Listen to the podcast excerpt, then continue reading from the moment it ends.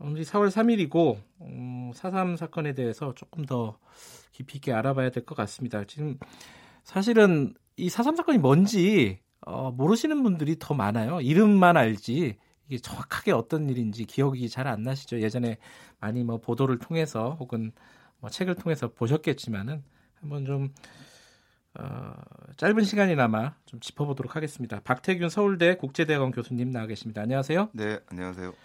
오늘 원래 역사 카페 시간인데 요 얘기를 하는 게딱 어, 맞게 됐어요, 사실. 네. 네. 네. 지금 들으셨는데 네. 그 홍춘호 할머니 말씀이요. 이게 사실 어 그냥 책으로 읽는 것보다 굉장히 끔찍한 사건이었다라는 느낌이 들어요. 그렇죠. 예, 역, 예. 역사학자로서는 네. 어떤 생각이 드십니까? 이게 71년 맞은 4월 3일 날에 이렇게 70년이 넘었는데 네. 어, 아직도 이런 사건들에 대해서 제대로 진상규명도 뭐 이전보다 많이 이루어졌습니다만 네. 아직도 더 진행돼야 될 부분들이 남아 있고 네. 어, 또 그걸 둘러싼 여러 가지 정책 논란이 일어난다는 게 어떻게 보면 아, 좀 너무 오랜 기간 동안 음. 이런 문제들이 풀리지 않고 있구나라는 생각을 좀 하게 됩니다. 1948년 4월 3일이죠. 네.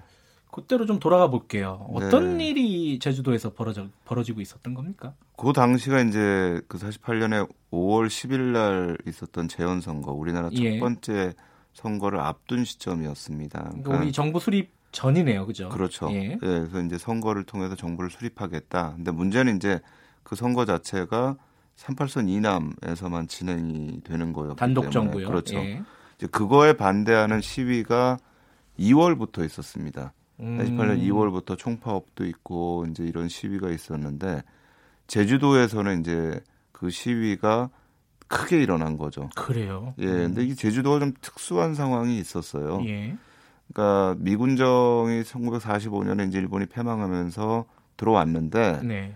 미군정 자체가 요원들이 충분하지가 않은 거예요. 음. 원래 이제 미국이 일본은 이제 미군정이라는 걸 만들어가지고 직접 통치를 하고 네. 한국은 어떻게 할 건가를 계속 고민을 하고 있었어요. 뭐 이 점령을 해서 직접 통치를 할 건지 네. 아니면 신탁 통치를 할 건지 이런 고민을 하다가 네.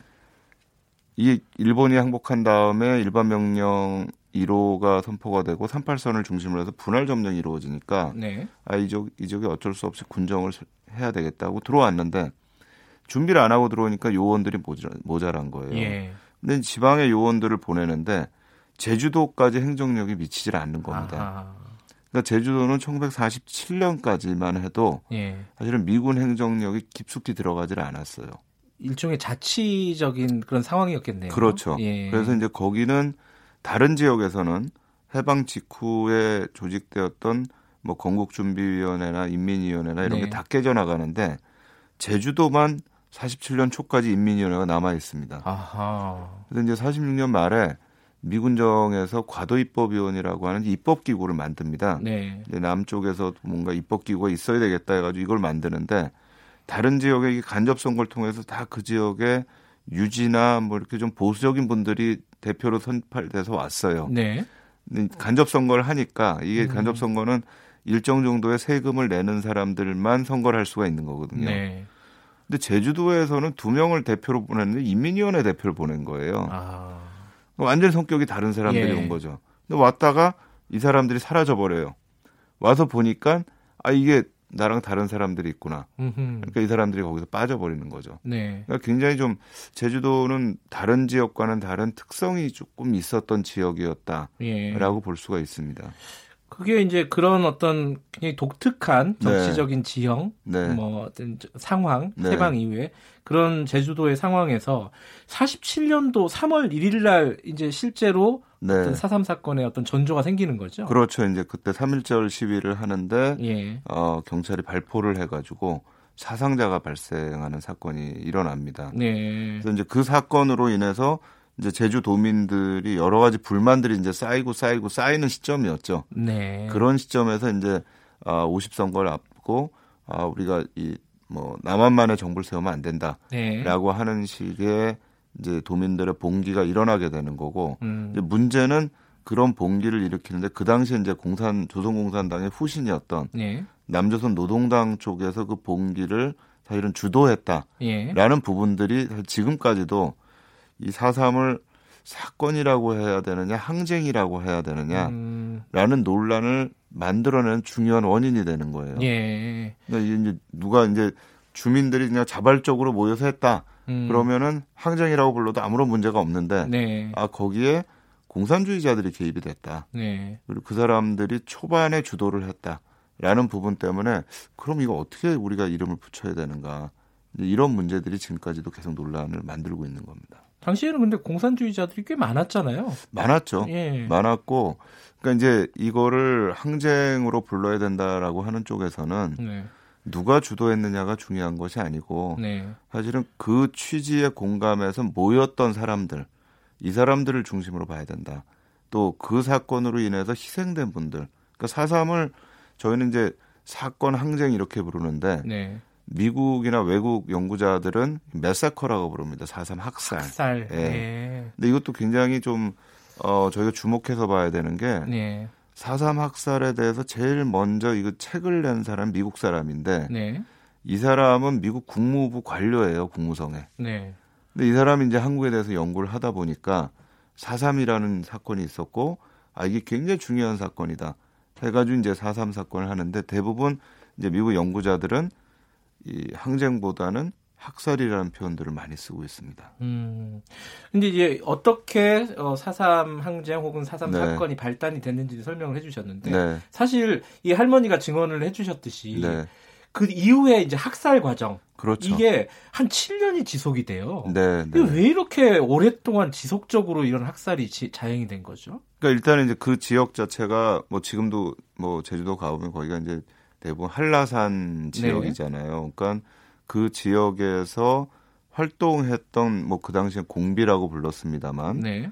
이 사삼 항쟁에 참여했던 사람들, 네. 이 사람들이 이제 토벌을 하겠다라는 거죠. 네. 근데 이 사람들이 산에 숨어 가지고 있으면서 왔다 갔다 하면서 하니까 이거를 계속 토벌하는 과정에서 시간이 굉장히 오래 걸린 겁니다. 그러니까 사실 제주도는 그런 과정에서 시간이 걸리면서 48년 5월 10일 날 선거를 못 해요, 이 지역은. 아, 선거를 못 치르는군요. 네네. 예. 그래서 이게 또 뭐하고 관련이냐면 48년 12월에 대한민국 정부를 승인하는 과정에서 그 승인 안에 두 가지 조건이 붙습니다. 하나는 대한민국 정부는 한반도에서 유일한 합법 정부다.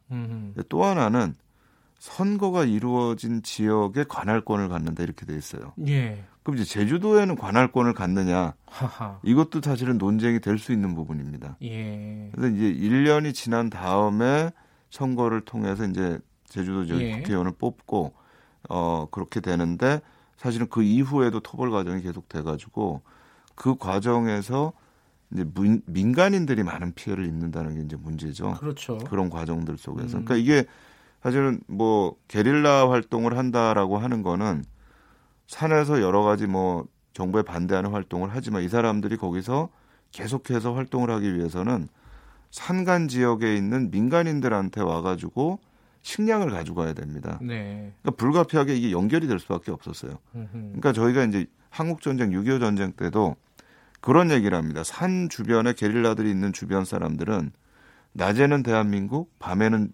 인민공화국. 그러니까 낮에는 대한민국 우리 태극기가 걸려 있는 거고 밤에는 산에 게릴라들이 내려와 가지고 소위 보급 투쟁이라는 걸 하니까 예. 인공기가 걸린다. 그러니까 이런 과정이 되니까 사실 그 토벌하는 과정 속에서 어, 이게 자기들이 하고 싶어서가 아니라 어쩔 수 없이 그 사람들한테 뭐 오면은 위협을 하니까 어떻게 해요? 예. 밥을 줘야 되고 또 때로는 거기 있는 사람들 중에는 친척도 있어요. 그렇겠죠. 예. 음. 그러니까 이 사람들 도망간 거거든요. 네. 탄압을 피해서 도망간 사람들이 친척들이 와가지고 밥 달라는데 어떻게 안 줍니까? 음, 어, 밥 줬어? 이런 토벌의 대상이 되는 거죠. 그러니까 음. 수많은 민간인 피해가 일어나는 겁니다. 그래도 숫자가 너무 많아요. 그러니까 추정치로는 뭐 3만 명이 희생됐다는 얘기도 있고요. 예, 공식적으로 나온 거는 제가 알기로 14,000명인데요. 예. 사실은 모르는 거죠, 정확하게. 음. 왜냐하면 예컨대 가족의 일부가 남아 있다 그러면 우리 가족 중에 누가 누가 누가 죽었다 이렇게 하면은 그 희생자 수에 포함이 되지만 네. 가족이 전체가 몰살이 되면 그 경우에는 피해자 수의 집계가 안 됩니다. 음. 그걸 알 수가 없고 또 하나는 사실 이 시기에 많은 분들이 일본으로 많이 도망을 가세요. 아 그래요? 예, 그러니까 저희가 이제 제일 동포 사회를 구성을 보면 네. 일제 강점기에 징용을 당해서 가신 분들이 이제 한 그룹이 있고 또 다른 그룹이 제주도 4.3 때 이거를 피해가지고 또 일본으로 피해 가신 분들이 있어요. 예. 그래서 이제 제주도에서 피해 가신 분들은 지금 일본에 있는 제일 동포들을 보면 제주도의 많은 성씨들, 문씨, 양씨 이런 분들이 일본에 또 많이 사십니다. 네. 근데 이분들이 점차는 아니지만 많은 분들은 제주도에서 또 피해 가서 가신 분들이 있는 거죠. 사실 근데 사삼 사건이 네. 이 여순 사건하고 또 관련이 있지 않습니까? 그렇죠. 그렇죠? 그러니까 이게 이제 정부에서 이거 토벌을 해야 되는데 네. 토벌을 하기 위해서 군을 이제 투입을 하려고 네. 제주도에 보내려고 이제 여수 지역에다가 군을 주둔을 시켰죠. 네. 근데 이제 거기에 있는 군인들이 우리는 그 토벌하러 갈 수가 없다 음, 음. 해가지고 이제 거기서 어, 반란을 일으키게 되는 거죠. 네. 그래서 이제 여순 사건도 여러 가지 논쟁이 있습니다. 이걸 반란으로 봐야 되는지, 음흠. 항쟁으로 봐야 되는지, 학살로 봐야 되는지 사실은 세 가지 성격이 다 들어가 있습니다. 예. 다 들어가 있고 그냥 군이 그 사건을 일으켜서 끝나는 게 아니고 네.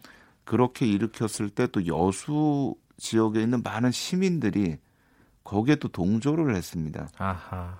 그러니까 이것도 역시 사실은 50선거라고 하는 이게 분단 정부 수립에 반대하는 그런 어떤. 시민들의 의지가 좀 또 포함이 돼 있는 거고요. 예. 또 그러니까 이제 이게 군과 시민이 이렇게 엮이게 되니까 이거를 또 토벌하는 과정에서 또 많은 시민들이 학살되는 그런 과정들이 나오게 되는 거죠. 아, 당신 뭐 이게 제주도만의 사건이 아니네요. 결국 따지고 보면요. 그러면 뭐 제가 음. 말씀드린 것처럼 이미 48년 2월부터 반대하는 움직임이 음. 있었고요. 네. 그러니까 그 움직임이 그 여순 사건까지 계속됐고 또 이 사건에는 또 김구도 또 연루가 됩니다. 음. 그러면서 사실 그 당시에 이제 이승만 정부에서 요거를 좀 잘 연루를 해서 김구 쪽의 정치 세력들을 탄압을 하는 음흠. 이제 이런 부분과도 또 연루가 돼서 그 파장이 굉장히 길어지게 되는 거죠. 어쨌든 여순 뭐 군사 반란이라고 하든 그 뭐 네. 항쟁이라고 하든 그 진압이 됐고 네. 뭐 제주도도 7년여 동안 아주 뭐 샅샅이 학살이 됐습니다. 근데 그러고 나서 네. 지금 70년이 흘렀어요. 네. 근데 왜 아직까지 지금 뭐 이 할머니 같은 경우에 지금 자, 2년 전에 자기 피해 사실을 얘기했다고 하잖아요. 네. 아직까지 진상 규명이라든가 뭐 피해자 보상이라든가 이런 게 네. 전혀 이루어지지 않았다고 봐야 되나요? 어떻게 보십니까? 그러니까 그래도 제가 보기에는 네. 4.3 사건만 해도 네. 어 2000년부터 해서 김대중 정부 때부터 해 가지고 네. 진상 규명해야 된다 해서 국무총리 직속으로 위원회가 들어왔고요. 네. 많은 활동이 이루어지고 있고 뭐 자료 조사도 많이 이루어지. 물론 아직도 더 해야 됩니다. 예. 더 이루어져야 되지만 어 그랬는데 사실 그거에 비하면 여순 사건도 그렇고요. 또 하나가 이제 46년에 대구에서 일어났던 소위 추수폭동이라는 예. 게 있습니다. 근데 이것도 사실 굉장히 많은 이 음. 희생자들이 나왔던 사건이고 이때는 또 박정희 대통령의 형이었던 박상희 씨가 이때 죽어요. 예. 그러니까 수많은 그런 지금 이런 사건들에 대한 조사들이 좀 이루어지고 음. 무고한 사람들에 대해서는 저는 명예회복을 분명히 해줘야 되는데 예. 문제는 이제 이런 사건들에 조선공산당이나 남조선 노동당 같은 부분들이 연루가 다 있고 개입이 예. 돼 있고 하니까 이념 논쟁들이 발생을 하는 겁니다. 그렇죠. 그러니까 진상 규명이 굉장히 어려워지고 정치적 논란에 휘말리고 이런 상황이 되는 거죠. 이 뭐 시간이 짧아서 네. 뭐 깊이 있게 얘기를 나누, 나누지 못하는 게 좀 안타까운데요. 마지막으로 요거 좀 여쭤볼게요. 이사원님이 이런 말씀을 해주셨어요. 이제 그만 과거를 들쳤으면 좋겠다. 네. 이렇게 좀 피로감을 가지고 계신 분들도 분명히 있어요. 네. 이런 분들한테 역사학자로서 어떤 말씀을 해주고 싶으십니까? 뭐 과거를 하는 거는 이제 전문가들이 저희가 해가지고 네. 하는 거지 이걸 가지고 현재와 미래를 발목 잡는 작업은 아닙니다. 네. 또 과거라는 거를 풀어주는 것도 저는 또 한편으로 굉장히 중요한 게 네.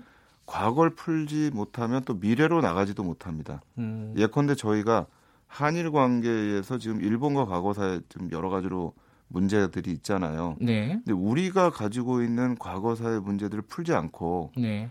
일본한테 이거 풀어라라고 아하. 하는 거는 저는 누워서 침 뱉기라고 생각을 해요. 네. 그러니까 우리는 우리 스스로 성찰을 안 하면서 일본한테는 성찰을 해라. 음. 그러니까 이게 그냥 현재 발목 잡는 게 아니고 오히려 미래를 나- 앞으로 나가려면 네. 우리가 풀어야 될 문제들은 풀고 가야 된다라는 음. 게제 생각입니다. 알겠습니다. 뭐 사삼 항쟁, 사삼 사건에 대한 얘기는 뭐 앞으로도 계속 특별법 문제가 또 남아 있어 가지고요. 네. 하게 될 기회가 있을 것 같습니다. 오늘 말씀 여기까지 듣겠습니다. 고맙습니다. 네, 감사합니다. 박태균 서울대 국제대학원 교수님이었고요. 어, 아까 홍춘호 할머님 인터뷰를 했는데 최상현 님이 건강하고 오래오래 사시라는 문자를 보내주셨습니다. 방송 들으시고 조금 힘을 내셨으면 좋겠습니다. 자, 4월 3일 김경래 최강시사는 여기까지 하겠습니다. 내일 아침 7시 25분 다시 돌아오겠습니다. 고맙습니다.